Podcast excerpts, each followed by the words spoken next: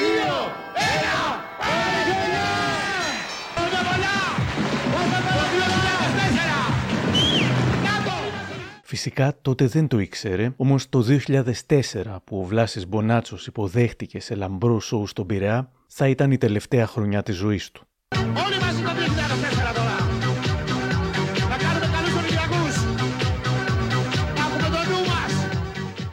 Ήταν αυθεντικός, ό,τι έβλεπες ήταν, είχε αστήρευτη ενέργεια, δεν τον έβλεπες ποτέ down, ήταν η χαρά της ζωής. Αυτά ακούμε και νομίζουμε ότι τον ξέρουμε. Νομίζουμε. Αυτή είναι η σκληρή αλήθεια για τον Βλάση Μπονάτσο. Είναι τα podcast της LiFO. Γεια χαρά, είμαι ο Άρης Δημοκίδης και σας καλωσορίζω στα Μικροπράγματα, το podcast της LiFO που φιλοδοξεί κάθε εβδομάδα να έχει κάτι ενδιαφέρον. Αν θέλετε να μας ακούτε, ακολουθήστε μας στο site Μικροπράγματα, στο Spotify ή τα Apple Podcasts.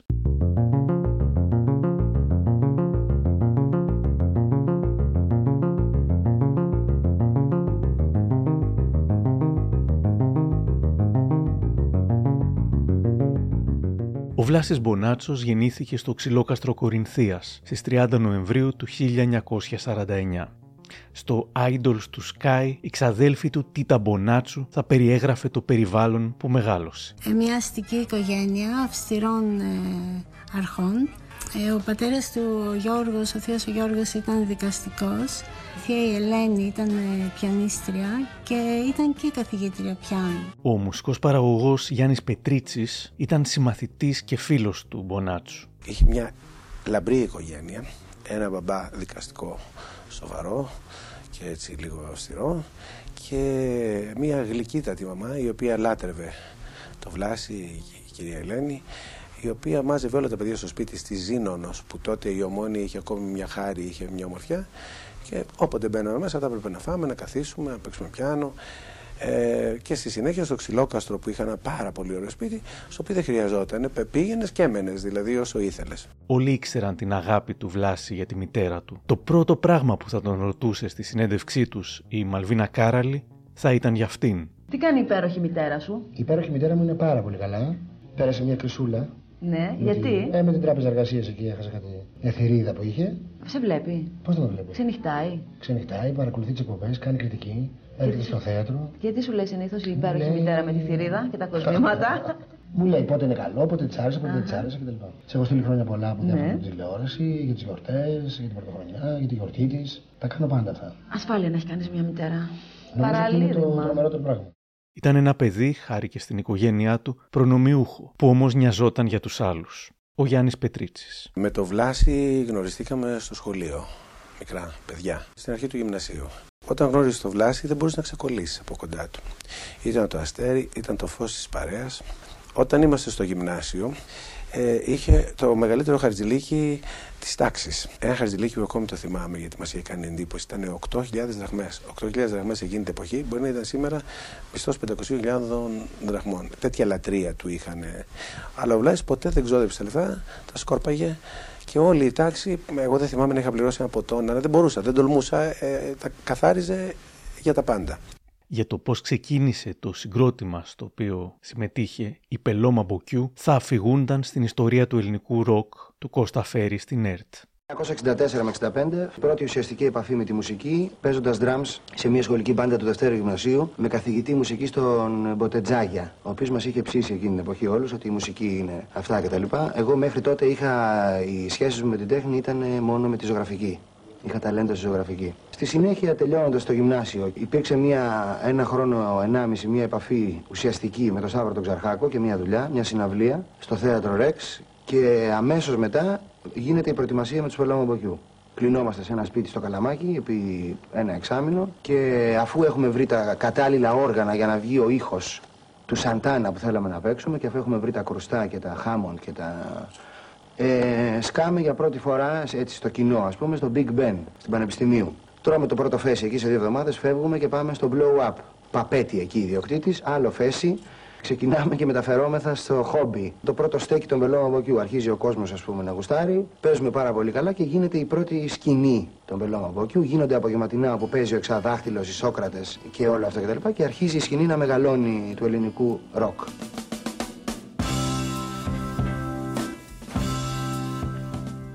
Με το συγκρότημα είχε γίνει αρκετά διάσημο στο νεαρό κόσμο, αλλά ο αυστηρός δικαστικός πατέρας του αρνούνταν να δεχτεί τις επαγγελματικές επιλογές του. Θυμάται στο Sky η ξαδέλφη του Τίτα Μπονάτσου. Ο μπαμπάς του πήγε να πάθει κεφαλικό, δηλαδή δεν ήθελε με τίποτα ο γιος του να γίνει τραγουδιστής, μουσικός. Γιατί φαντάζομαι τότε ήταν ε, δείγμα μη σοβαρότητας. Ε, Τέλος πάντων, οπότε έγινε ένας τσακωμός στο σπίτι και έφυγε ο Βλάσης και ήρθε να μείνει σε εμάς στην Πάτρα. Οπότε μάθαμε εμείς, εγώ με τον αδερφό μου το μεγαλύτερο, ότι έχει το Βλάσης και τρέχαμε να βρούμε περιοδικά με φωτογραφίες από τους πελώμα από εκεί και γεμίσαμε και καλά όλο το σαλόνι ότι πάντα ήταν εκεί για να δείξουμε την υποστήριξή μας απέναντι στον ξάδερφο το μεγαλύτερο. Ο Μπονάτσος ήταν η επιτομή του ροκ, ένα παιδί των λουλουδιών. Ήταν επίσης η επιτομή του cool. Συνδύαζε την αθωότητα με την πονηριά. Είσαι επικίνδυνο άτομο γενικά; Τι είσαι, είσαι ένα funny face; Είμαι ένα baby face. Α, πάρα πολύ καλό το βρίσκω. Με διαβολικά μάτια. Ναι. Με διαβολικότατα μάτια. Ο συγγραφέας Χρήστος Χομενίδης είχε γράψει κάποτε «Ο Βλάσης Μπονάτσος ήταν εκείνος που όλα τα αγόρια της γενιάς μας θα ήθελαν να έχουν μεγάλο εξάδελφο και όλα τα κορίτσια της γενιάς μας να φλερτάρουν μαζί του, έστω και για μια νύχτα». Ακούσαμε νωρίτερα τον συμμαθητή του Γιάννη Πετρίτσι. Μια φορά οι δυο τους έπαιξαν σε ταινία της Αλίκης. Είμαστε γύρω στα 20 τότε, η Αλίκη μεγαλύτερη, στάρ, με τον Δημήτρη. Νομίζω ότι ήταν η αρχότη Ακτιοαλίτη και εμείς τα κάναμε την ορχήστρα, το γκρουπ. Φοιτητές τότε, πιτσιρικάδες. Το γύρισμα ήταν ένα μεγάλο πάρτι στη βίλα του Λεβίδη. Και ο Βλάσης ήταν τόσο ερωτευμένος με την Αλίκη από τότε. Βέβαια δεν μπορούσαμε να πλησιάσουμε, δεν μπορούσαμε να διανύσουμε. Εμείς είμαστε η ορχήστρα. Και μου έλεγε αυτή εγώ κάποτε. Κάποτε θα την καταφέρω, είχε πει λοιπόν ο Μπονάτσος και το κάποτε θα αργούσε λίγο, αλλά θα ερχόταν. Μην κλαις για μένα, Αργεντίνα. Ο ηθοποιός και τραγουδιστής Γιάννης Ζουγανέλης έγραψε τραγούδια στον Βλάση Μπονάτσο, έκαναν παρέα για δεκαετίες, έπαιξαν μαζί στην τηλεόραση και τον θυμάται ως έναν απολαυστικά θορυβόδη νέο. Μου λέει σήμερα. Εμένα με πήρε Βουλιουκλάκη, ε, ήταν συνεργάτηδα του Ποταμίτη. Γνωριστήκαμε στο καμπαρέ. Μετά με κάλεσε να παίξω εγώ τον Τζέκε Βάρα στα Εβίτα Περόν. Εγώ δεν μπορούσα γιατί είχα το Αχμαρία όπως σου είπα και μου λέει και μου μπορούσαμε να αυτό και λοιπά. Ένας άνθρωπος δεν μπορεί να τραγουδήσει και να παίξει με τις απαιτήσεις του έργου. Είναι ο Βλάσης Μπονάτσος. Και έτσι, ναι, μου λέει, «Α, και έτσι βρεθήκανε και έπαιξε, ήταν εξαιρετικός ο Βλάσης. Αφηγείται ο Μπονάτσος. Εκεί έγινε και η πρώτη γνωριμία, πολύ τυπικά. Εκεί αρχίζει η ιστορία, η προσωπική, αρχίζει μια ε, ιδιαίτερη συμπάθεια σου κτλ. κτλ. Διότι η Αλίκη είχε και παθιαζόταν και με τους ε, συμπροταγωνιστές της. Δηλαδή έμπαινε μες στο ρόλο και πολλές φορές ζούσε το ρόλο. Και από εκεί και πέρα αρχίζει και η προσωπική ιστορία η οποία άρχισε μετά από, μετά από τρει-τέσσερι μήνες, πέντε, θυμάμαι, γύρω στο Πάσχα. Στην αρχή ήταν λίγο δύσκολο. Γιατί είχε συνηθίσει να είναι αυταρχική, να είναι ε, εγωίστρια κτλ. κτλ. και να επιβάλλεται και στην προσωπική της σχέση όπως και στη δουλειά. Αυτά κάποια στιγμή κοπήκανε. Και υπήρχε μια άλλη σχέση, μετά βγήκε με μένα, έγινε, άλλαξε και γενικά ως- άλλαξε συνείδηση, άλλαξε χαρακτήρα, άλλαξε συμπεριφορά της προς το προσωπικό της. Ε, άλλαξε η συμπεριφορά της προς τον κόσμο. Ε, μέχρι που φτάσαμε στο σημείο στην επόμενη χρονιά μετά από τον Βίκτορ Βικτόρια να μιλήσει με τον Δημήτρη τον Μιχάλη που δεν μιλάγανε μέχρι τότε και να κάνουν το εκπαιδεύοντα στη Ρήτα. Στη σχέση την προσωπική στην αρχή ήταν. ε, Καταρχάς ήταν ενθουσιασμένη πολύ γιατί γνώριζε έναν άνθρωπο με άλλες συνήθειες και άλλα ιδανικά και ιδεώδη και οράματα κτλ. κτλ. Της άρεσε, μπήκε μέσα, ε, ήρθε στο ίδιο επίπεδο κάποια στιγμή. Ε, στην αρχή ήταν λίγο κουραστικό για αυτήν. Κουραστικό γιατί το να ζεις, ας πούμε, ξέρω εγώ, 20-30 χρόνια κάπως και ξαφνικά να είσαι αναγκασμένη, παρόλο που κουστάρει, να αλλάζει συνήθειες, να αλλάζει τρόπο συμπεριφορά, δεν είναι εύκολο. Λέγεται πως ο Μπονάτσος έπαιρνε περισσότερο χειροκρότημα και από την ίδια την Αλίκη, πράγμα που δεν είχε ξανασυμβεί στην καριέρα της. Θυμάσαι τότε στην Εβίτα και μετά στο Βίκτορ Βικτόρια που πήρε την παράσταση στο τσεπάκι σου και εμείς μείναμε και χάφταμε έτσι έκπληκτοι. Καλά είχα πάθει. Στην πρεμιέρα όταν άκουσα εκείνο το χειροκρότημα έπαθα. Η εμφάνισή του στην Εβίτα ήταν τεράστιο σουξέ. Θα θυμόταν αργότερα η Μαλβίνα Κάραλη. Τότε ήταν που, θυμάσαι, η Λιλάντα Ηλικιαρδοπούλου ότι είχε γράψει ότι ήσουν ο καλύτερος τσε από όσους είχε δει Όσους είχε δει. έξω. Αυτό ήταν αλήθεια. Και έσπασε έτσι ένα ταμπού. Και μπόρεσαν και είπαν, ναι, ο Μπονάτσος είναι ο καλύτερος τσε όσοι είχαν δει και τις παραστάσεις έξω. Ναι, ήταν Και- τσαγανό, είχε τσαγανό. Α. Αυτός ο Τζε. Ξαφνικά ο Ροκάς ήταν στα μεγαλύτερα σαλόνια, έκανε παρέα με τους μεγαλύτερους stars, αλλά παρέμενε ο αυτός του. Δεν μασούσε άλλωστε με τις διασημότητες. Ο Γιάννης Ζουγανέλης θα θυμόταν τι είχε συμβεί όταν είχαν μια παράσταση στο θέατρο Καρέζη πριν καν συμβούν όλα αυτά. Ήταν η επίσημη πρεμιέρα. Και περιμέναμε τον Καραμαλή, τον Κωνσταντίνο, ο οποίος ήταν πρωθυπουργός το 1978. Και όπως έρχεται λοιπόν ο Καραμαλής με την κουστοδία, όπως μπαίνουν αυτοί όλοι να πούμε στο θέατρο, και πετάει το Βλάσης, Έλα ρε μεγάλε, τι έγινε να πούμε που ήσουν, να πούμε δεν θα αρχίσουμε, δεν θα αρχίσει η παράσταση, να σε περιμένουμε. Γέλασε ο Καραμαλής, κατάλαβες. Σε περιμένουμε εδώ πέρα. Τέλος πάντων, ε, ευτυχώς είσαι καλό παιδί, λέει κάτι τέτοιο, δεν ξέρω.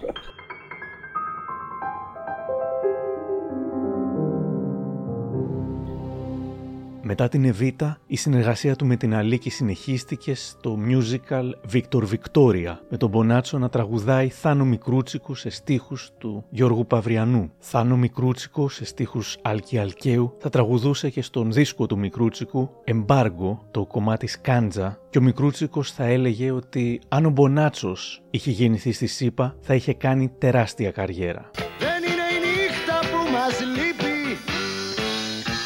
Έφτασαν τρόχιο δεικτικά Και μας φωτίζουνε τη λύπη Το 1983 τραγουδάει ένα τραγούδι για την ταινία του Παύλου Τάσιου «Τα βαποράκια». Το θέμα είναι τα ναρκωτικά. Για μια Ελλάδα πιο ναρκωτική Η αγάπη είναι μπελάς Με τα ναρκωτικά γελάς Άρτε παιδιά μας ηρωίνη Αν πάντως, όπως ακούσαμε πριν, η Αλίκη Βουγιουκλάκη άλλαξε λόγω της σχέσης τους, αυτός δεν άλλαξε και τόσο. Την άφηνε να πιστεύει ότι είχαν αποκλειστικότητα στη σχέση τους και χρησιμοποιούσε τον ηθοποιό Δημήτρη Πιατά για να του κάνει πλάτες όταν δεν ήθελε να βγει μαζί της. Θα τα έλεγε ο Πιατάς στον Γρηγόρη Αρναούτουλου. Η Αλίκη με θεώρησε ότι ήμου, είμαι το καλό παιδί. Δεν ξέρω, το δικό της πρόβλημα. Του είπε θα κάνεις παρέα μόνο με τον Πιετά. Οπότε εσύ- Οπότε για ξεκάρφωμα ο Βλάζης έλεγε ε, πάω με τον Δημήτρη έξω και μου λέει «Ψ, ε, ε, φεύγω εγώ, είμαστε μαζί. Ναι. Είμαστε μαζί, Και- κατάλαβα, κατάλαβα. Αυτά. Ωραία, Ναι, ωραία Κανονικά χρόνια. πράγματα. Ωραία χρόνια. Μετά από περίπου 5,5 χρόνια χωρίζουν το 1987. Παραμένουν φίλοι για πάντα και συνεχίζουν να αλληλοϊποστηρίζονται καθώς ο Μπονάτσος αρχίζει να παίζει σε επιθεωρήσεις, όπως εδώ στον αγαπητικό της Δημητρούλας. Δημητρούλα ίσον η Δήμητρα Λιάνη. Ταξί, ταξί, ταξί, ταξί Και να και το σήκω σου Καλησπέρα σας Επάγγελμα ταξιτζής Ό,τι ώρα σας καπνίσει Τσακ το χεράκι ταξί, ταξί, ταξί Ποιος είμαι εγώ ρε; Ο Αντρέας που σηκώνει το χέρι της μιμή και τρέχει από πίσω σαν μουρόχαυλος Θέλει άλλη να πάει στην Ερμού να ψωνίσει ένα κιλοτάκι και παίρνει ολόκληρο αμάξι. Και καλά.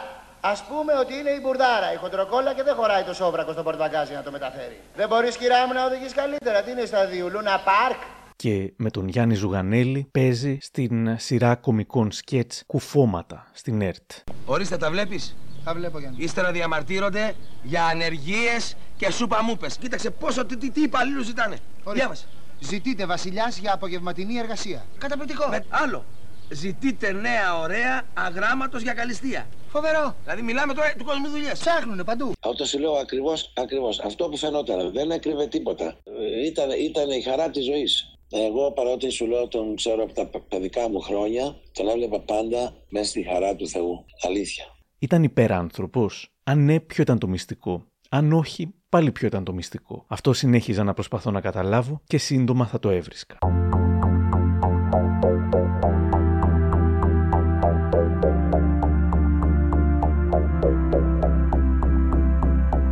Εν τω μεταξύ, η δημοτικότητα του Βλάση θα εκτοξευόταν χάρη σε μια νέα σειρά της ιδιωτικής τηλεόρασης.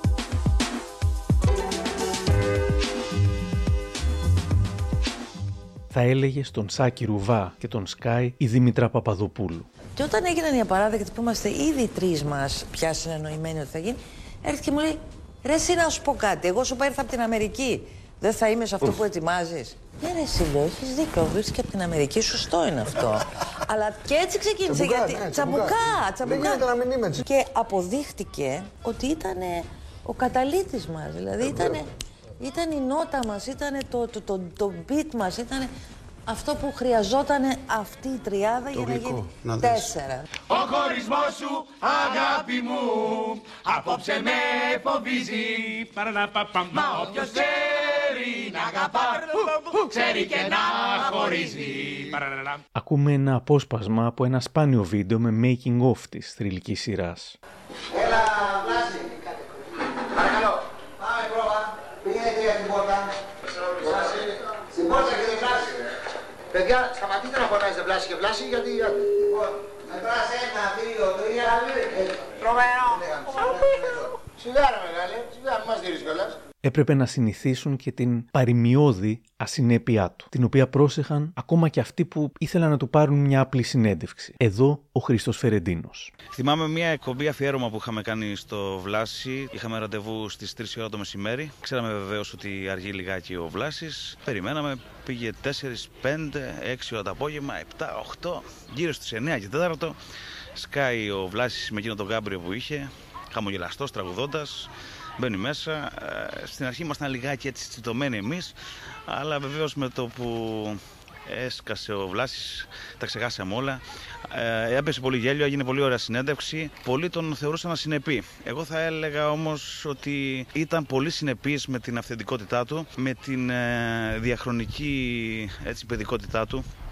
Ο Βλάσης ήταν μια παιδική χαρά. Ήταν ένα πρόβλημα. Έπρεπε να πετύχει το ακατόρθωτο. Έπρεπε να συνδυάσει τον επαγγελματισμό με την επαναστατικότητα που σε καμία περίπτωση δεν ήθελε να χάσει. Πώς τα κατάφερνε; Μίλησα σήμερα με τον κολλητό φίλο του, τον ραδιοφωνικό παραγωγό και DJ σε μερικά από τα μεγαλύτερα κλαμπ, τον Κώστα Ζήκο. Αρχικά τον ρωτάω πώς γνωρίστηκαν. Ήταν στα τέλη της δεκαετίας του 80, αρχές 90. Ε, ήμουνα DJ στο αεροδρόμιο, στο μαγαζί του Τάσου του Μελετόπουλου.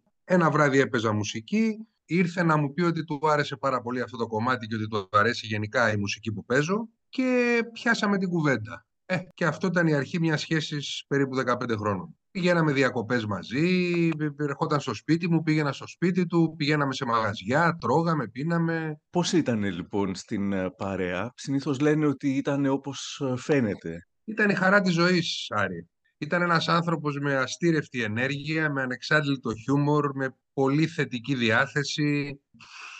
Δεν μπορείς να φανταστείς. Δεν έχω γνωρίσει κάποιον αντίστοιχο άνθρωπο. Ρωτώ λοιπόν τον Κώστα Ζήκο πώς παρότι τόσο ασυνεπής κατόρθωνε ο Μπονάτσος να συντηρεί και να γιγαντώνει μια μεγάλη επαγγελματική καριέρα; Γιατί ήταν πάρα πολύ αγαπητός και πάρα πολύ ευθύς με τους ανθρώπους. Δηλαδή όταν καθυστερούσε και καθυστερούσε αρκετές φορές έμπαινε μέσα στο χώρο και ενώ όλοι ήταν έτοιμοι να του την πούν και να γίνει χαμός με μια τάκα, με ένα αστείο, με ένα χαμόγελο, με μια τέτοια αντίδραση τους αφόπλιζε κυριολεκτικά και τους έκανε να ξεχάσουν και την τσαντίλα τους και την καθυστέρηση και τα πάντα. Είχε μια μοναδική ικανότητα να κερδίζει τους ανθρώπους. Όταν ας πούμε αργούσε και τον περιμένανε για τους απαράδεκτους ή για τα σειρές ή για τις συνεντεύξεις, τι έκανε τότε; Θέλω να πω, ήσουν ποτέ μαζί του, είχε το άγχος ότι «Ωχ, πρέπει να πάω εκεί».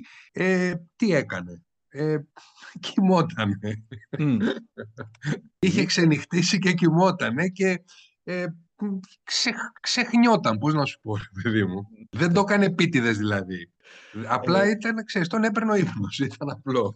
Για το πόσο θα δυσκόλευε επαγγελματικά τους ε, γύρω του ο Μπονάτσος θα έλεγε μιλώντας στους πρωταγωνιστές του Σταύρου Θοδωράκη το 2009 ο δημοσιογράφος Γιάννης Νένες. Τρομερό. Το σενάριο δεν μπορούσε να το μάθει. Ούτε τα λόγια. Πάντα υπήρχε ένα άτομο της παραγωγής που του τα διάβαζε στο αυτοκίνητο πηγαίνοντας προς το στούντιο και ό,τι θυμόταν. Ε, γιατί πρέπει να πω ότι ε, υπήρχε μια ειδική ομάδα κρούσης στην παραγωγή που έτρεχε να βρει το Βλάση όπου μπορεί να είχε αποκοιμηθεί. Πολλές φορές ο Βλάσης κρυβόταν για να μην τον βρει αυτό το συνεργείο και τον πάνε σηκωτό στο στούντιο για γύρισμα και έτσι περνούσε τη νύχτα του στην κρυψώνα του που μερικές φορές ήταν η ντουλάπα του.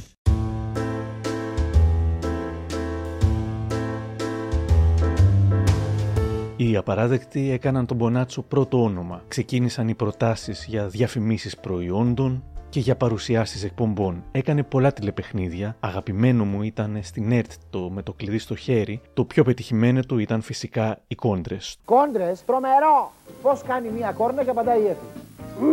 Τους παίρνουμε! Κόντρες. Καθημερινά, εκτός Σαββάτου και Κυριακής, στις 7 το απόγευμα, στο Mega Channel. Κόντρες, πάρα πολύ ωραίο. Πειραματιζόταν συνεχώς, έβγαζε τα δικά του ροκ άλμπουμ, έκανε συνεργασίες έκπληξη, όπως με την Αλέξια, Είσαι παιδί μου πειρασμός, σεισμός Αι, αι, αι, αι, αι. Τσα, τσα, τσα. Το 1995 έκανε και τον πολεμικό ρεπόρτερ σε μια εκπομπή τηλεμαραθώνιο για να μαζευτούν χρήματα υπέρ της Σερβίας που βρισκόταν σε πόλεμο τότε. Πήρε συνέντευξη από τον Ράτκο Μλάντιτς. Δύο δεκαετίες μετά θα διαβάζαμε σε εφημερίδες πως ο Σέρβος σφαγέας Ράτκο Μλάντιτς καταδικάστηκε στη Χάγη για τις δεκάδες χιλιάδες δολοφονίες αμάχων, ένοχος για γενοκτονία και εγκλήματα κατά της ανθρωπότητας. Δεν ήταν όλα αυτά τελείως άγνωστα το 1995, όμως στην Ελλάδα είχε επικρατήσει η άποψη ότι οι Σέρβοι είναι αδέρφια μας και έχουν απόλυτο δίκιο σε όλα. Το ότι ο Βλάσης Μπονάτσος ρωτούσε χαρούμενος τον επωνομαζόμενο Χασάπι των Βαλκανίων «Τι ζώδιο είσαι» είναι μάλλον μια σουρεαλιστική στιγμή. Γεια μας αδέρφια. Γεια μας, Γεια μας αδέλφια. Živjeli. Hvala lepo. Hvala lepo. Hvala lepo. Ε, Τι ζώδιο είναι; E, koji vi ste ovaj, mjesec rođen? U martu mjesecu 43. godine. Τον Μάρτιο του... Τι δεν ξέρω ζώδιο; το ζώδιο, δεν ξέρω. 12 Μαρτίου. 12 Μαρτίου 43. Να το βρούμε το ζώδιο. Τι ζώδιο είναι, δεν ξέρουμε. Ψάρι, ηχθής.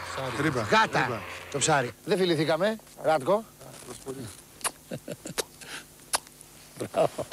Μπράβο. Μόνο ο Βλάσης Μονάτσος θα σκεφτόταν να ρωτήσει έναν στρατηγό στο τέλος μιας συνέντευξης που αφορά τον πόλεμο και την ειρήνη τι ζώδιο είναι.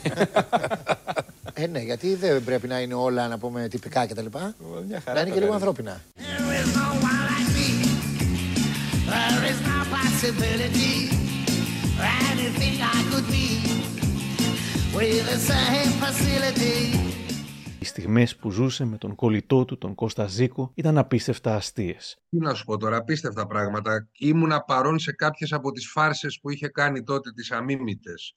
Εκείνη τη φάρσα που είχε κάνει ας πούμε στη Μαλβίνα την Κάραλη. Που ήταν ντυμένος μπάτσος και μπήκε μέσα στο μαγαζί που εμφανιζόταν η Μαλβίνα και μέχρι να το συνειδητοποιήσει ότι της έκανε πλάκα πήγε να πάθει εγκεφαλικό. Να διακόψουμε το πρόγραμμα και τη διασκέδασή σας. Ελά, σου πω κάτι αγάπη μου, εγώ θέλω δέκα στα κεστένα. Σας παρακαλώ πολύ. Θέλω δέκα στα κεστένα. Σας παρακαλώ. Με δέκα δημιουργίες Σας πάντα. παρακαλώ.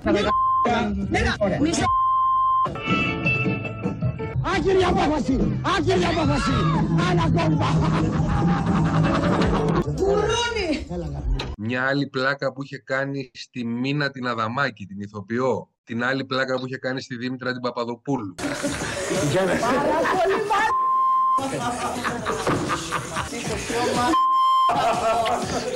Οι πλάκες του βασικά ήταν ε, απίστευτες. Κάποιοι το αντιμετώπιζαν με χιούμορ και κάποιοι τσαντιζόντουσαν πάρα πολύ άσχημα. Ήταν ε, έτσι φαρσέρ και στην ε, ζωή του την ε, ιδιωτική. Απίστευτος και με φοβερό αυτοσαρκασμό. Δεν ήταν ότι έκανε πλάκες μόνο στους άλλους. Είχε την τάση να αυτοσαρκάζεται. Η ζωή του έμοιαζε να είναι γεμάτη γέλιο και σε ένα βαθμό ήταν. Τις πτώσεις του, μου λέει ο Γιάννης Ζουγανέλης, δεν τις έδειξε ποτέ. Ε, κοίταξε, όλοι οι άνθρωποι έχουμε τις πτώσεις. Δε, δε, δε, δε, δε, ήταν ένας άνθρωπος που αν τη γη δεν μας έδειξε ποτέ.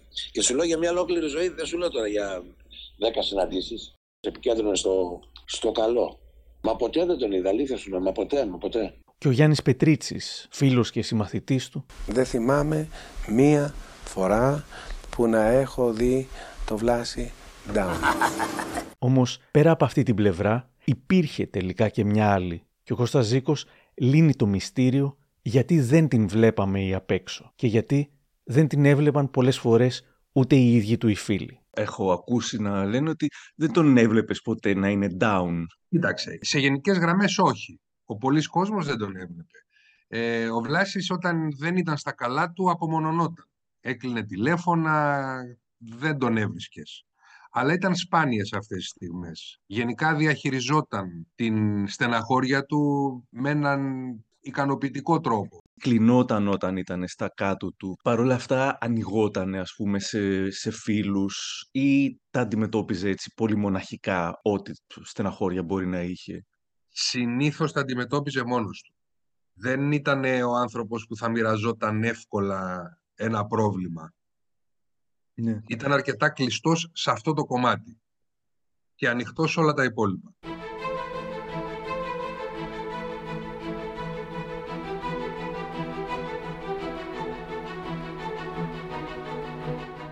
Μήπως τελικά ήταν πιο ευαίσθητος από ό,τι έδειχνε στην τηλεόραση; Ο Σπύρος Παπαδόπουλος στην εκπομπή «Αυτός και ο άλλος» της ΕΡΤ. Ήταν αυτός που βλέπετε όλοι, που ξέρετε όλοι, γιατί δεν κρυβότανε, αλλά αυτό που προσπαθούσε να το κρύψει, αλλά όταν το ανακάλυπτες ε, πραγματικά εντυπωσιαζόταν, ήταν το πόσο ευαίσθητο παιδί ήταν. Θυμάσαι Πιο- κάτι χαρακτηριστικό Πιο από αυτό; ευαίσθητος από όλους μας. Ναι. Θυμάσαι μια Ναι, χαρακτηριστική είναι στιγμή στιγμές που εντάξει δεν κάνει να τις πω. Ή, αλλά αν- ή, εντάξει, πο- ναι. Πολύ ευαίσθητο πλάσμα. Πολύ ευαίσθητο πλάσμα και έκανε πράγματα που δεν τα έλεγε σε κανέναν. Ούτε εμείς δεν τα ξέραμε.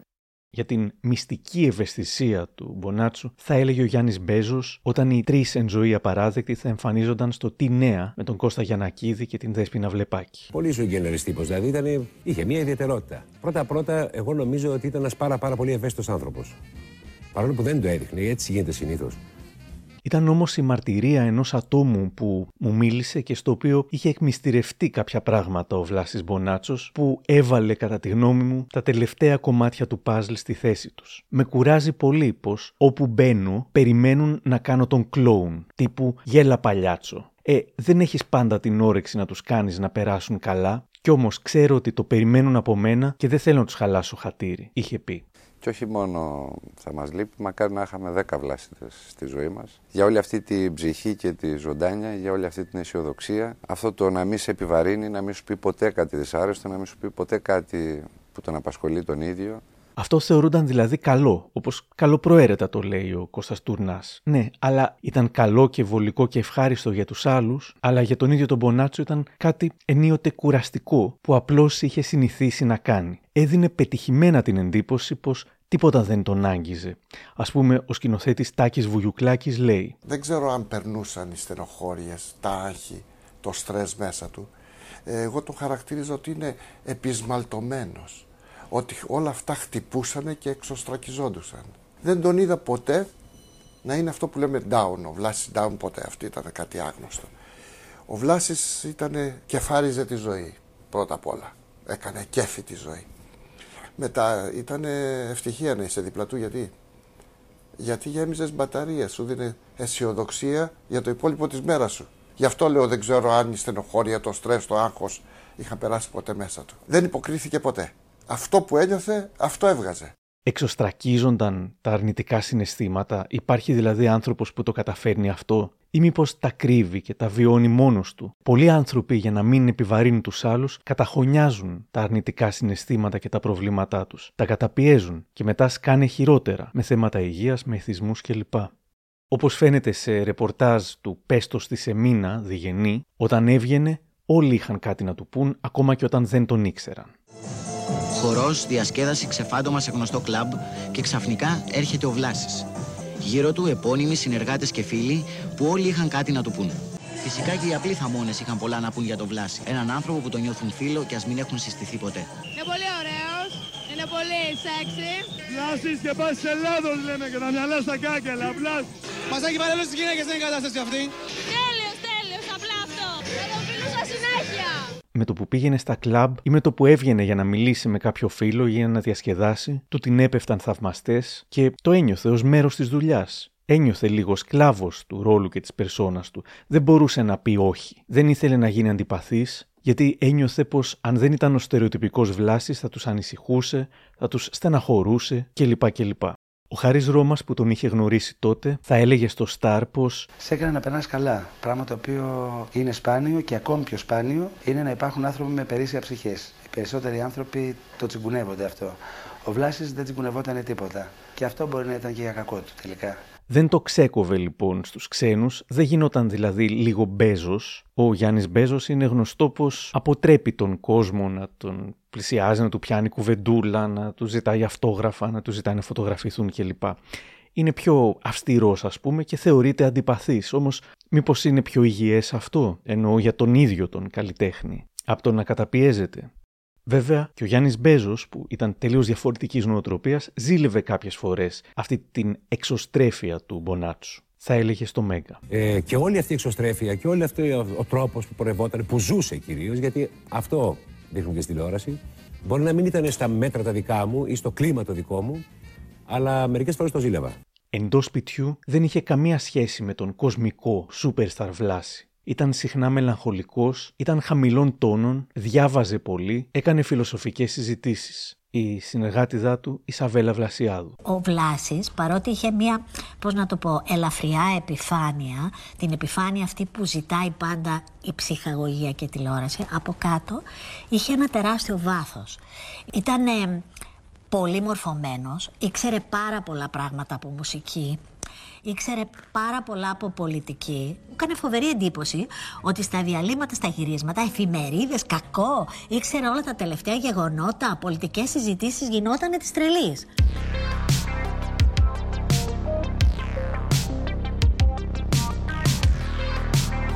Ο ρόλος τους στους απαράδεκτους ήταν στην ουσία ο εαυτός του, μάλλον ένα κομμάτι του εαυτού του. Υπάρχει ένα επεισόδιο που δείχνει μια ανατριπτική πλευρά του, η οποία όμως τελικά δεν ήταν και τόσο διαφορετική με την εντός σπιτιού πλευρά του. Είναι το επεισόδιο που δεν τον αφήνουν ήσυχο να διαβάσει το εκρεμές του Φουκώ, του Μπέρτο Έκο, και η τέχνη μιμείται τη ζωή.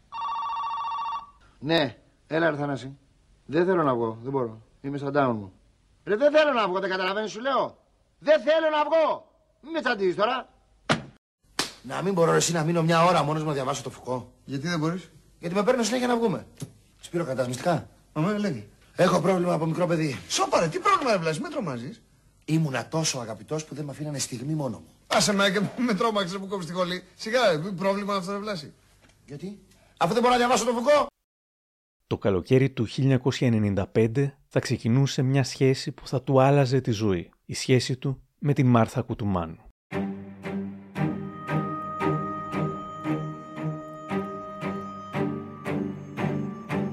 Λέει η ίδια στο Idols. Και πάμε και ένα μεγάλο τραπέζι που είναι διάφοροι και είναι και ο Βλάσης. Ε, και εκεί μιλάμε, ξαναφεύγω και πάω στο ρεμέτζο και τυχαίνει να είναι στο τραπέζι δίπλα σε μένα. Ε, και εκεί τελείωσε. Αρχίσαμε και μιλάγαμε. Μετά που θα πάμε για after, πήγαμε σε κάποιο after, ξέρω εγώ, μπουζού, μπουζούκια τύπου. Μείναμε λιγισμένοι και έπρεπε να φύγει για μια δουλειά. Και μου λέει θα ξαναγυρίσω. Λέω καλά, εντάξει, κάμε ξαναγυρίσει. Λέω. Και ξαναγυρίζει. Και ξαναγυρίζει και έρχεται και με παίρνει και μου λέει θα έρθεις να μείνεις μαζί μου. Ε, από εκείνη τη μέρα που ήμουν μαζί δεν ξαναχωρίσαμε ποτέ. Στην αρχή οι φίλες της ανησύχησαν λίγο για αυτή τη σχέση. Θα έλεγε η Ρίκα Βαγιάννη. Όταν ο Βλάσης γνώρισε τη Μάρθα, δεν τρέβομαι να σας πω ότι οι φίλες που ήταν με την πλευρά της κοπέλας τη συμβουλέψαμε να είναι πολύ επιφυλακτική για αυτό το φλερτ που γεννιόταν γιατί ξέραμε ότι ο Βλάσης αγαπούσε πάρα πολύ το ωραίο φίλο και ήταν και άτακτος. Από τη στιγμή που ένωσε τη ζωή του με τη Μάρθα, ο Βλάσης δεν κοίταξε, σκέφτηκε ή μπήκε στον πειρασμό ή στη διαδικασία για κάποιο άλλο φλερτ, λες και είτε συνειδητά, είτε λόγω αυτής της μεγάλης αγάπης, που την ακολούθησε και ο ερχόμος ενός παιδιού, α, άλλαξε πραγματικά η συμπεριφορά του. Ήταν μαγευτικό να το βλέπεις, ήταν υπέροχο να το βλέπεις να, εξελί... να εξελίσσεται. Αν η πλευρά της νύφης ανησυχούσε επειδή ο Βλάσης είχε άγρια φήμη, και κάποιοι από την πλευρά του Βλάση ανησυχούσαν πως με τη Μάρθα κύλησε ο Τέντζερη και βρήκε το καπάκι. Γιατί ο παλαιότερος εθισμός της με την ηρωίνη ήταν γνωστός στο Πανελλήνιο. Τρία χρόνια νωρίτερα, η μητέρα της, η ηθοποιός Ζωή Λάσκαρη, είχε αναφέρει την εμπλοκή της κόρης της Μάρθας Κουτουμάνου με τα ναρκωτικά σε μια συνέντευξη. Η Μάρθα ήταν το πρώτο της παιδί, το είχε αποκτήσει από τον πρώτο της γάμο. Η κοπέλα ήταν 23 ετών, οι γονείς της είχαν χωρίσει και η Λάσκαρη μετρούσε ήδη 16 χρόνια γάμου με τον Αλέξανδρο Λικουρέζο. Οι τρεις τους βγήκαν στο ενώπιο συνοπείο με τον Νίκο Χατζηνικολάου. Λάσκαρη και Λικουρέζος θα περιέγραφαν πώς την έσωσαν από την ηρωίνη. Και τώρα θα της ομολογήσουμε και κάτι που δεν το ξέρει η Μάρθα. Την ώρα που παίρνεις αυτή την απόφαση και όταν ήρθε η Μάρθα στο σπίτι και ήμασταν με τον πατέρα της και τον Αλέξανδρο. Και της είπαμε με τον πατέρα της ότι ή αποφασίζεις να μπεις στη στροφή, αφού είχαμε κάνει τη δική μας ενημέρωση. Ή φεύγεις από το σπίτι και μας ζήτησε η Μάρθα δύο ή τρεις ώρες χρόνο, μα εκείνη τη μέρα, εκείνο το βράδυ. Και έφυγε και της είπαμε ότι αν δεν είσαι στις 12 η ώρα στο σπίτι, η πόρτα δεν θα ανοίξει. Η Μάρθα τώρα το μαθαίνει.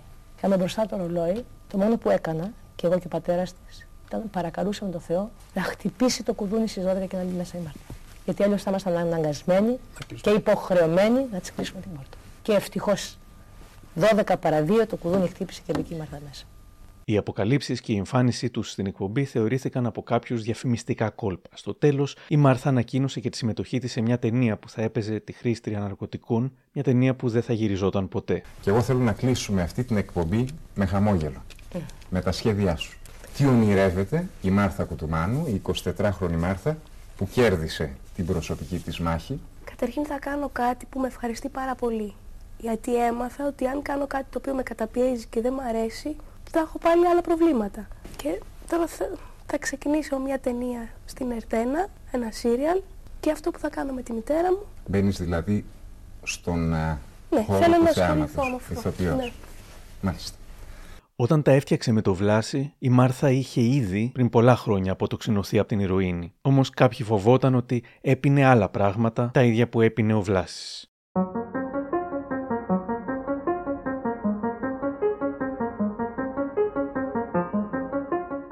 Ο γάμος τους θα ήταν ρομαντικός αλλά και επεισοδιακός, καθώς φωτογράφοι κατηγόρησαν τον Μπονάτσο πως τους φέρθηκε με αγένεια και του φώναξαν ότι χάρη σε αυτούς έγινε φίρμα. Ο ίδιος θα απαντούσε στο MAD σε ερώτηση τηλεθεάτριας γιατί τσακώθηκες με δημοσιογράφους στο γάμο σου; Η διένεξη που είχα δεν ήταν με δημοσιογράφους, ήταν με φωτορεπόρτερς. Οι οποίοι φωτορεπόρτερς, ενώ είναι φίλοι μου όλοι και τους αγαπώ και τους λατρεύω και με αγαπάνε και αυτοί και με λατρεύουν, σε κάποια ορισμένη ε, δεδομένη συμφωνία που έγινε, αθέτησαν τη συμφωνία τους. Και επειδή δεν είμαι καμία κότα, όταν το παντρεύεσαι και ξέρουμε. έχει μια ιδιαίτερη στιγμή και μοναδική στη ζωή σου, ή, ή έστω από τις λίγες, σε κράζουν και σου λένε ότι εμείς σε κάναμε κτλ. Ε, αντέδρασα κατά αυτόν τον τρόπο. Έτσι είμαι. Εντάξει, γι' αυτό δεν μπορεί να πει κανείς τίποτα. Ναι, δηλαδή τι έπρεπε να κάνω, να κάθομαι να με κράζουν και να αυτό.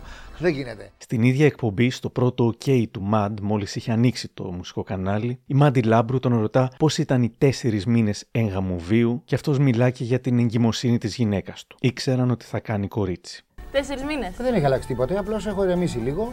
Προσέχω την κόρη μου που μεγαλώνει. Η κόρη σου; Ναι. Κόρη τελικά, βλασούλα. Κόρη, κόρη, κόρη. Βλασούλα. Όχι βλασούλα. Τι; Ελένη Ζωή. Ελένη Ζω- Ναι, η Βλασάκης ή Βλασούλα, αυτό λέγαμε εμείς τώρα. τώρα τώρα. Βλασίτσα. Βλασίτσα τελικά. Βλασίτσα λοιπόν. Σε πόσους μήνες; Γεννάει τέλη Ιανουαρίου.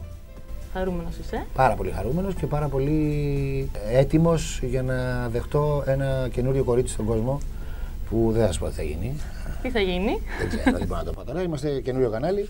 Στην άλλη εκπομπή θα σας τα πω όλα. Εν τω μεταξύ, η Μάρθα Κουτουμάνου κοσμεί το εξώφυλλο του Μαξ γυμνόστηθη ως μέλουσα μαμά.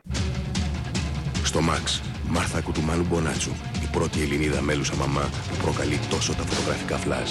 You Sexy Mother. Max Νοεμβρίου και Max Max διαγωνισμός. Κερδίστε 8 εκατομμύρια. Max Νοεμβρίου. Προσοχή στις παρέες σας. Η γέννηση της κόρης του ζευγαριού Ζένιας τους βρίσκει τρεις ευτυχισμένους. Ακούγεται πως σταδιακά είχε ηρεμήσει. Ρωτάω τον Κώστα Ζήκο για εκείνη την περίοδο. Ε, δεν είχε την ίδια συμμετοχή στα κοινά που είχε πριν. Θέλω να πω ότι ε, ήταν πιο πολύ στο σπίτι, λάτρευε και τη Μάρθα και το παιδί και ασχολιόταν πάρα πολύ μαζί τους και οι δυνατότητες, ξέρεις, να βγούμε και να ξενυχτήσουμε και να κάνουμε πλάκες και τα λοιπά είχαν μειωθεί. Δεν τον έβλεπα τόσο πολύ όσο τον έβλεπα πριν. Είναι αλήθεια αυτό το πράγμα. Ασχολιόταν πολύ με την οικογένειά του.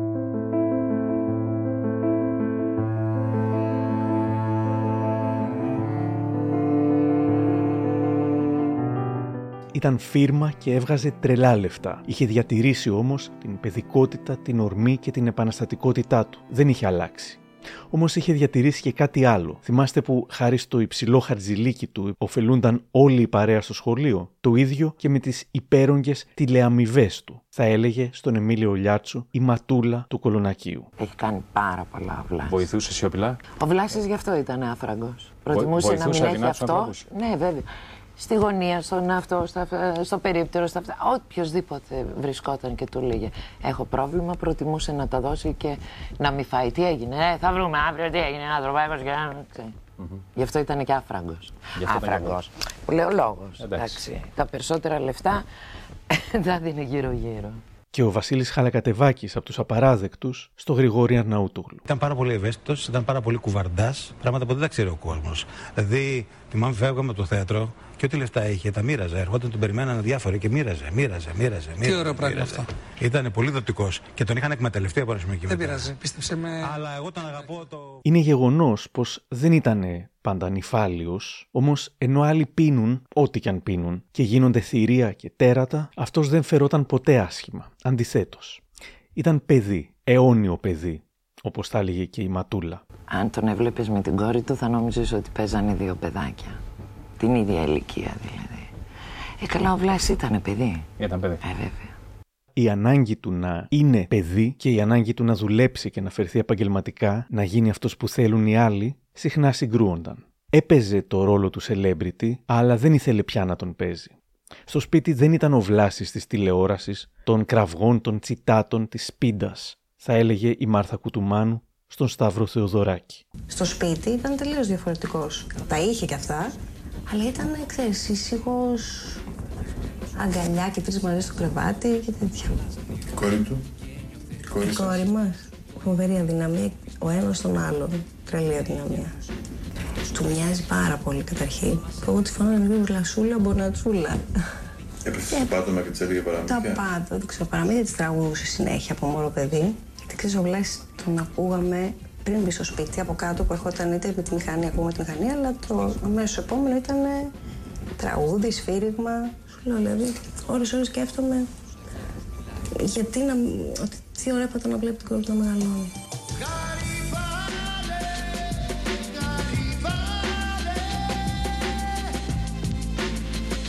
Όμως έξω, ένα σωρό άγνωστοι συνέχιζαν να έχουν απαιτήσεις από αυτόν. Α πούμε, στην εκπομπή του ΜΑΝΤ, ένας τηλεθεατής αναρωτιέται πού πήγε ο ροκάς που γνώριζε. Γιατί έχεις γίνει τόσο νερόβραστος, ρε παιδί μου, από ροκά που σε ξέρω. Έχω γίνει νερόβραστος. Ε, κάπως έτσι σε βλέπω στην τηλεόραση. Νερόβραστο; Νερόβραστο. Ε, καλά, να γίνω ψητός τώρα. Πιστεύω να γυρίσεις πάλι στα παλιά όπως σε ξέραμε. ε, να σου πω κάτι, δεν έχω φύγει ποτέ από τα παλιά. Είμαι ο ίδιος πάντα και... Άκουσα κάποια στιγμή σε κάποια εκπομπή σου που έλεγες Εγώ είμαι ροκάς. Κοίταξε, το ροκάς τώρα είναι σχετικό. Ροκάς είμαι πάντα. Όταν, είσαι, όταν και μεγαλώνεις και γεννιέσαι ροκάς, ε, δεν αλλάζεις, εκτός αν είσαι κορόιδο. Ροκ, ε, this is my life. Ε, βέβαια, this is Εντάξει. my life ε, anyway. Το ότι θεωρούνταν από το παλιό του κοινό νερόβραστος του πρόσθετε πίεση να τους ικανοποιεί. Και όσο διασημότερος γινόταν, όσες περισσότερες διαφημίσεις έκανε και όσο εμπορικότερα προγράμματα παρουσίαζε, όλο και περισσότεροι παλιοί φαν τον γέμιζαν με τύψεις ότι ξεπουλήθηκε. Με κάθε νέα συσκευή Big Free κερδίζεις 20.000 δραχμές χρόνο ομιλία δωρεάν. Για να πεις τα κάλαντα χίλιες φορές με το ρεβρέν και να σου μείνουν για ρέστα. Be Free σας φέρνει κοντά α, με την αξία του. Πληρώνεις 6.000, κερδίζεις επιπλέον χρόνο 2.000 δραχμών δωρεάν. Γιατί έχουμε πολλά να πούμε, μωρό μου. Τις ανασφάλειές του τις έκρυβε, λέει η Ματούλα. Πολλές φορές η αυτοπεποίθηση είναι τονισμένη όταν η ανασφάλεια είναι μεγάλη. Είχε ανασφάλειες; Όλοι έχουμε και εσύ έχεις. Όλοι οι άνθρωποι. Αλλά επειδή εμφάνιζε έτσι μια γενναιότητα Δύναμη. στην Αυτή και είναι δύναμη. πιο ανασφαλής Αυτή είναι λες, πιο ανασφαλής, α; και πιο ευαίσθητη. Αυτοί οι άνθρωποι που δείχνουν δύναμη και είναι πολύ πιο ανασφαλείς, πολύ πιο μόνοι τους και ευαίσθητοι. Πάντως δεν ένιωθε ανασφάλεια για τον τρόπο που μεγάλωνε την Ζένια. Συμπεριφορώ ότι όμως είμαι πατέρας καταπληκτικός, κατά γενική ομολογία. Το λένε όλοι. Μεγαλώνω το παιδί μου δηλαδή με καταπληκτικό τρόπο, που σπάνια πιστεύω ότι υπάρχουν τέτοιοι άλλοι γονείς. Μακάρι να υπάρχουν πολλοί. Αλλά μεγαλώνω το παιδί μου με καταπληκτικό τρόπο να σου λέω με καταπληκτικό Δηλαδή βλέπει κάτι στη τηλεόραση και του εξηγώ αμέσως την απορία. Δεν το αφήνω να έχει ούτε ένα δέκατο του Το δευτερολέπτου. αντιμετωπίζει σαν μεγάλο παιδί. Βεβαίως. τέλος πάντων, έτσι. Είναι 6 Ναι. χρονών τώρα νομίζω η Ζένια. Είναι 6 έτσι. χρονών. Ε, Αλλά είναι πανέξυπνο.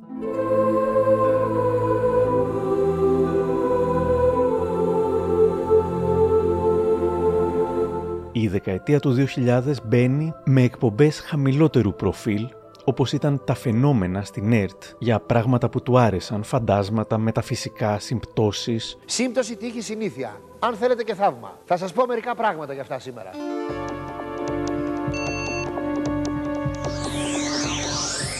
Το 2000 θα περνούσε μια πρώτη περιπέτεια με την υγεία του. Από δελτίο ειδήσεων της εποχής, ευχαριστώ τον Άκη Κωνσταντίνου για την βοήθειά του. Καλύτερα από πριν είστε μάλλον. Νομίζω ναι. Mick Jagger. Καινούριος. Κάναμε εξετάσεις γενικές. Καλώ έγινε αυτό που έγινε. Διότι ανακαλύψαμε και πράγματα που δεν ξέραμε. Θέλει λίγο ξεκούραση το θέμα. Έγινε μία μετάκριση αίματος γιατί είχε χαμηλό αιματοκρίτη. Έχω μία διαφραγματοκύλη, μία ψηλοανεμία. Ε, όλα αυτά, εν πάση περιπτώσει, τακτοποιηθήκαν. Και έχω και μία αλλεργία κληρονομική, η οποία ήταν το κύριο αίτιο που δημιουργήθηκαν όλα αυτά τα πράγματα. Σε αυτό το ευνομούμενο κράτος της ΕΕ και της ΟΝΕ που ζούμε, και όποιος δεν είναι πλούσιος ή γνωστός, μπορεί να πεθάνει ήρεμα σε αυτή τη χώρα. Εννοείται κάτι για τη μεταφορά σας στην αρχή. Εννοώ για τη μεταφορά και εννοώ γενικό για το δημόσιο σύστημα υγείας, το οποίο είναι όλο κουρελέ. Αυτό είναι πολύ σοβαρό που μας λέτε. Σας, λέ, σας το λέω και σας το λέω υπεύθυνα. Είναι κουρελέ. Καταρχάς, Το 166 ήρθε μετά από 3 τέταρτα. Κατά δεύτερον, μου σπάσανε το θώρακα. Κατά τρίτον, το νοσοκομείο του εφημερεύων που με πήγαν, δεν λέω το όνομα, δεν έχει σημασία. Ούτε το γιατρό που με περιποιήθηκε και με έστειλε για, σε κομματώδη κατάσταση παραλίγο, δεν είχε εντατική μονάδα. Λοιπόν, το σύστημα υγείας γενικώς όχι υπολειτουργεί, δεν λειτουργεί, δεν υπάρχει. Τα ανεβαίνουν πάνω στο σπίτι, δεν έχουν ούτε οξυγόνο, ούτε φορείο, ούτε τίποτε. Α, και μόλις είδαν ότι είναι ο Μπονάτσος, πήγαν και φέραν το οξυγόνο και το φορείο. Δηλαδή, αν είσαι άγνωστος σε αυτή τη χώρα, πεθαίνεις, να πούμε άνετα. Γράφουν και μια, ε, μια δικαιολογία, ξέρω εγώ, κτλ. Η κολπική, η μαρμαρική. Αυτό και τα και τελειώνεις.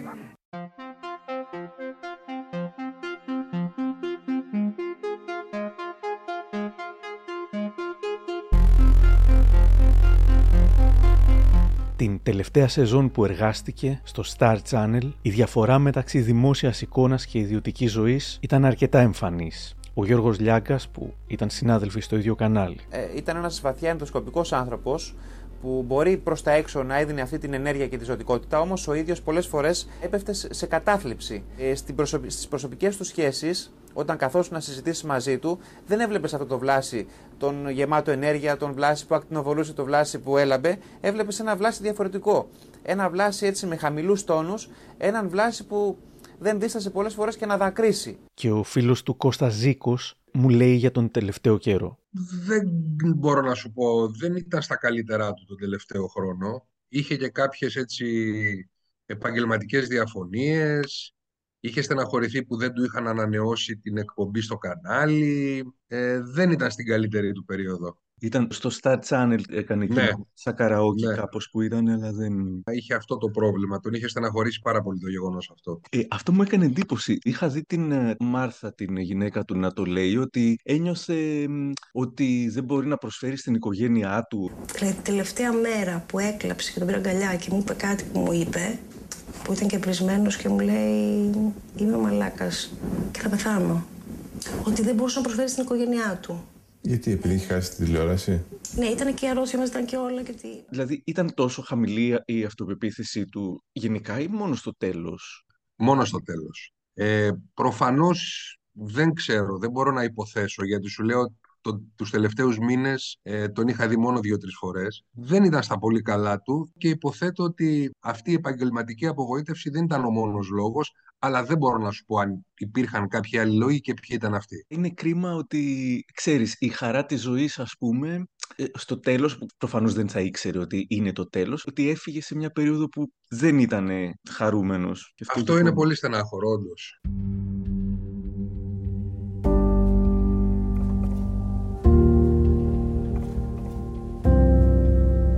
Τα ξημερώματα της 14ης Οκτωβρίου του 2004, ο μόλις 54 ετών Βλάσης Μπονάτσος αισθάνεται κάτι να του φράζει το λαιμό. Η γυναίκα και η κόρη του περιγράφουν στο Sky τις τελευταίες τους στιγμές όταν ξύπνησαν μέσα στη νύχτα. Ήρθε και κάθισε, ρε παιδί μου, που ήμουν στο κρεβάτι και μου λέει κάτι έχω στο λαιμό μου και ε, μου έφερε ένα φακό να δω τι έχει στο λαιμό του που μου έφερε και το χαμομήλι και ο νοσοκομείο. Λέω πρέπει να πάμε στο νοσοκομείο, ρε Βλάσπια. Έλα, δηλαδή δεν γίνεται, του λέω στο τούμπαλο. Και σηκώνεται και τον βλέπω και σαν να ψιλοπαρα. Όχι να παραπατάει, και τον καταλαβαίνω κάτι. έχει. Και Ναι. σηκώνομαι και τον βλέπω σαν να το χ- χτυπάει ρεύμα από τη μία μεριά στην άλλη. Δεν κατάλαβα και δεν έρωσα και ποτέ γιατί ήταν αυτό το πράγμα. Και στο τέλος πέφτει κάτω και δεν μπορούσα να αναπνεύσεις. Αυτό είναι σοκ επειδή δεν μπορείς να αναπνεύσεις και Ναι. προσπαθούσες να Ξαφνικά έγινε κοπανηθεί όλο στον αυτό, τοίχο λέει, σε ας πούμε, για δευτερόλεπτα. να πάρει ανάσα. Αλλά δεν γινόταν. Και παρόλο που είμαι πολύ ρε παιδί μου έτσι ψύχρεμη, χάσα την ψυχραιμία μου, ίσως ήταν η πρώτη φορά που συνέβαινε κάτι στο βλάσι και, δεν, και ήταν ζένια μπροστά. Κληρονόμησες και αυτό από το Ναι. Το οποίο είναι ένα ένζυμο. Είναι που ένα σου λείπει. ένζυμο που μου λείπει και του πατέρα μου. Ε, αυτό σου προκαλεί όταν έχεις άγχος, στρες ή κάποια πίεση σωματική ενώ αν χτυπήσεις ή αν πέσεις ε, αρχίζει και Πρίζονται, ας πούμε, τα υπάρχει χέρια, ένα τα πόδια. είδημα. Ναι, αρχίζεις και πρίζεσαι. Ο κάθε άνθρωπος, επειδή αυτό υπάρχει, είναι σπάνιο νόσημα, ο κάθε άνθρωπος έχει έξαρση πριξίματος ε, σε διαφορετικά σημεία. Ο πατέρας μου, ας πούμε, το πάθανε και συχνά στο πρόσωπο. Ε, από αυτό πέθανε κιόλας. Ε, Γιατί πρίστηκε μέσα πρίστηκε στο το πρόσωπό του, πήγε, προ- αυτό προχωράει, δεν ξέρεις που θα σταματήσει. Είχε και αδελφός του και η μάνα του.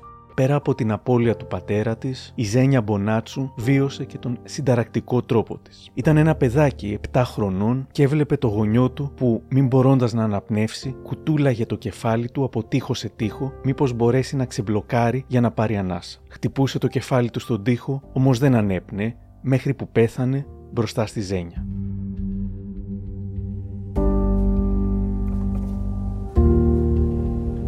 Ο θάνατός του ήταν ένα σοκ για όλους, πόσο μάλλον για φίλους και συνεργάτες του. Ο Σπύρος Παπαδόπουλος στην εκπομπή Αυτός και ο άλλος της ΕΡΤ για το πρωί που έμαθε το θάνατό του. Αν το θυμάμαι, λέει, στη γέφυρα της Χαλκίδας ήμουνα. Πήγαινα για κάποιο γύρισμα που δεν θυμάμαι τι, μέσα σε αυτοκίνητο και έχω βάλει νομίζω το Flash 961 και ακούω αυτό το πράγμα. 7 η ώρα το πρωί και τραβάω χειρόφρενο μαζί με άλλους μέσα που ήταν συνεργείο, δεν ξέρω τι, και τραβάω χειρόφρενο και πάρε. Ρε, ακούσατε αυτό που άκουσα. Τι έγινε, ρε παιδιά; Ναι.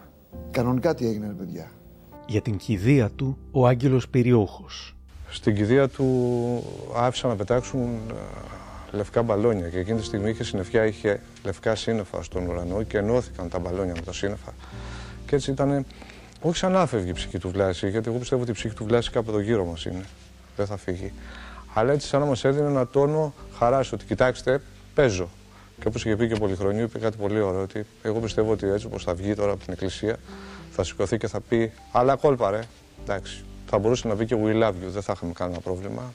Για τα αίτια του θανάτου του πολλά ακούστηκαν. Λίγοι βέβαια είπαν δυνατά τις εικασίες τους, όπως ας πούμε έκανε ο Σταμάτης Κραουνάκης στην εκπομπή «Πρωταγωνιστές» του Σταύρου Θεοδωράκη. Είναι πολύ γνωστό ότι ο Βλάσης έπαιρνε ε, κοκαίνη και ότι αυτό τον σκότωσε.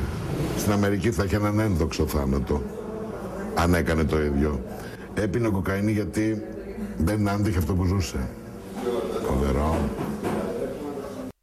Η Κόκα, ο Μπονάτσος και η Φαν θα έγραφε στο πρόταγον ο Θεοδωράκης. Η αλήθεια είναι ότι το σκεφτήκαμε πολύ πριν βάλουμε το απόσπασμα για την κοκαίνη. Τελικά συμφωνήσαμε ότι δεν μπορείς να κάνεις το πορτρέτο ενός απόντα και να αποσιωπάς αυτό που σου λένε οι περισσότεροι άνθρωποι που τον έζησαν. Άλλωστε, αν είναι να αγαπάμε κάποιους, πρέπει να τους αγαπάμε για αυτό που αληθινά υπήρξαν και όχι για αυτό που θα θέλαμε να ήταν.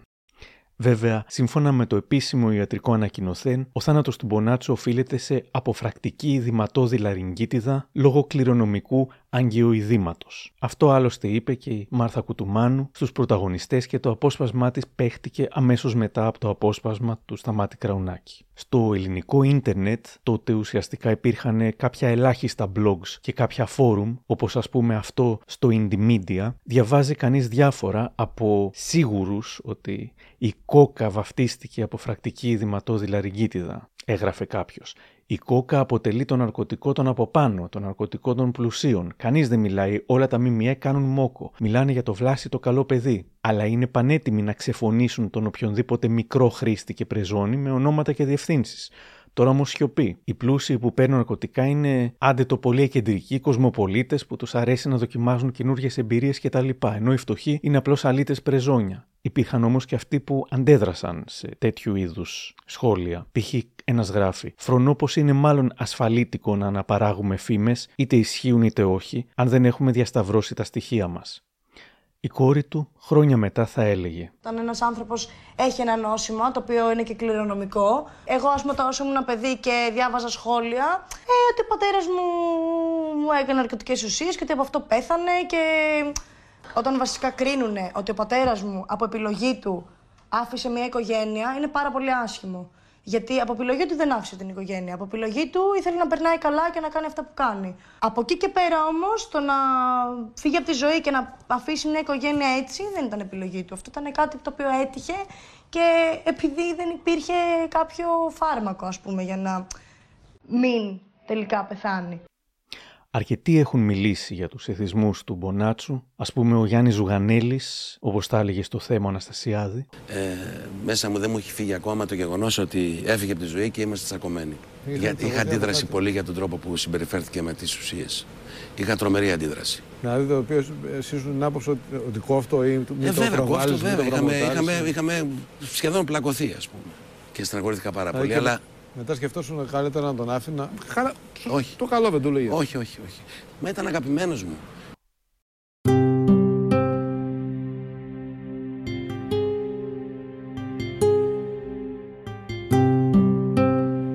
Όταν πέθανε ο Μπονάτσος, η Ρίκα Βαγιάννη θα έλεγε ο Βλάσης ο Μπονάτσος ενδιαφερόταν πολύ και ουσιαστικά και έκανε και έρευνα προσωπική, μην σας πω και κάποιες σπουδές, γύρω από αυτό το παράξενο αντικείμενο. Τι υπάρχει μετά, από πού ερχόμαστε, αν είμαστε μόνοι μας στο σύμπαν. Είχε και θεωρίες δικές του και μάλιστα ήταν και γύρω στο κεφάλι. Εμείς, ας πούμε, καταναλώσαμε πολλές μπριζόλες ε, σε ταβέρνες της Ραφίνας, με καυγάδες. Και πού ξέρεις εσύ τι υπάρχει μετά, όχι εσύ που ξέρεις τι έρχεται. Και εγώ μπορώ να σου πω, όχι εγώ μπορώ να σου πω. Σήμερα ξέρουμε πως και η Ρίκα Βαγιάννη θα πέθαινε νεότατη. Πόσο σπαρακτικά ακούγονται τα λόγια της, γνωρίζοντας ότι θα έφευγε όταν θα έφτανε και αυτή στην ηλικία του Βλάση, δηλαδή περίπου 55 ετών. Α, το μόνο πράγμα που μου έμεινε παράπονο είναι ότι δεν είχε καταφέρει ο Βλάσης να με πείσει ότι αυτή η ζωή που ζούμε είναι μια μπουρδα και όλα τα σημαντικά είναι αλλού. Ε, τώρα που έφυγε θα ήθελα πολύ να πιστώ. Θα μ' άρεσε πολύ να ξέρω ότι ζει και πειράζει έναν άλλο κόσμο.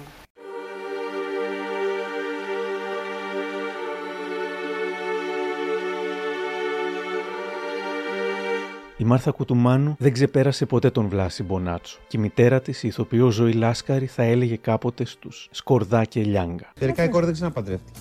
Α, μακάρι, αλλά εδώ έβγαλε τη βέρα πριν από μερικά χρόνια. Τη φορούσε μέχρι Φορούσε ακόμα τη βέρα. Ναι.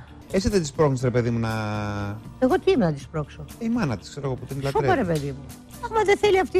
Ναι, αλλά είναι δύσκολο μια γυναίκα νέα να είναι μόνη. Επιλογή της είναι. Δεν μπορεί όμως να της αρέσει αυτό. Δηλαδή, να είναι Αγάπη μου, κάτι... για να το κάνει, πάει να πει ότι της αρέσει. Εγώ μπορώ να επέμβω σε αυτό, στο θέλω της. Μπορώ. Μετά το θάνατο και της Ζωής Λάσκαρη θα ξεσπούσε μια μεγάλη κόντρα μεταξύ της κόρης της Μαρίας Ελένης και της κόρης της Μάρθας και της εγγονής της Ζένιας με τη θεία της. Απίστευτα πράγματα ακούστηκαν με αφορμή την περιουσία, έφτασαν στα δικαστήρια, αλλά νομίζω πως τελικά όλα λύθηκαν στην πορεία. Ο Μπονάτσος δεν θα ξεχνιόταν ποτέ, η μουσική του συνεχίζει να ακούγεται και να εμπνέει νεότερους δημιουργούς. Εγώ σε στιγμή Θα χαθώ από προσώπου της γης Στην κόψη μιας αστραπής Μια μέρα θα εξαφανιστώ Κλείνοντας με τον κολλητό του Κώστα Ζήκο, τον ρώτησα: Άμα ζούσε τώρα, πώς πιστεύεις ότι θα ήταν; Το έχω σκεφτεί πολλές φορές αυτό που με ρωτάς. Βασικά θα ήθελα πάρα πολύ να ζούσε. Ακόμα δεν έχω συνειδητοποιήσει ότι έχουν περάσει 20 χρόνια από τότε που έφυγε. Πιστεύω ότι θα υπήρχαν πράγματα που θα το στεναχωρούσαν, όπως υπάρχουν πράγματα που μας στεναχωρούν όλους μας. Απλά ο Βλάσης ήταν ένας άνθρωπος που προσπαθούσε ακόμα και μέσα από τη χειρότερη κατάσταση να βγάλει το πιο θετικό μήνυμα που θα μπορούσε να βγάλει και να το περάσει και στους άλλους. Είχε μια έμφυτη αισιοδοξία δηλαδή και μια θετική ματιά για τη ζωή και αυτό δεν το είχανε με τίποτα. Οπότε πιστεύω ότι και σήμερα κάπως έτσι θα λειτουργούσε και θα συμπεριφερόταν. Και αυτό είναι ένα ας πούμε δίδαγμα από την ιστορία του Βλάση Μπονάτσου. Να αγαπάμε τους καλλιτέχνες που μας αρέσουν χωρίς όρους. Είτε ήταν πάντα θετικοί και αισιόδοξοι, είτε είχαν τις μαύρες τους και εξέφραζαν τα συναισθήματά τους. Θέλω να πω, όσο ωραίο κι αν είναι να αγαπάμε έναν ιδεατό Βλάση, που δεν είχε ποτέ προβλήματα, άγχη και στεναχώριες, όσο και να μας δίνει χαρά και αισιοδοξία η ύπαρξη ενός ανθρώπου που νομίζουμε ότι δεν είναι ποτέ down, ακόμα πιο ωραίο είναι να αγαπάμε έναν άνθρωπο για το πώς είναι πραγματικά. Μακάρι να ήξερε πως ακριβώς το ίδιο αγαπητός από το κοινό θα ήταν κι ως ο 100% εαυτός του. Ίσως να έφευγε ένα βάρος από πάνω του. Το βάρος του να είναι στην τζίτα για να μας διασκεδάζει. Το βάρος του να συντηρεί την περσόνα και ποιος ξέρει οι λόγοι που τον έκαναν να νιώθει down, οι λόγοι που τον έριχναν σε βουλημικές σχεδόν καταχρήσεις, ίσως θα εξαφανίζονταν. Μακάρι να ήταν ο Βλάσης ακόμα εδώ. Θα ήταν σήμερα 75 ετών.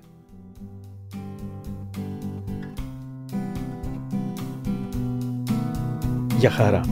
Εγώ αλλάζω μορφή και από στιγμή σε στιγμή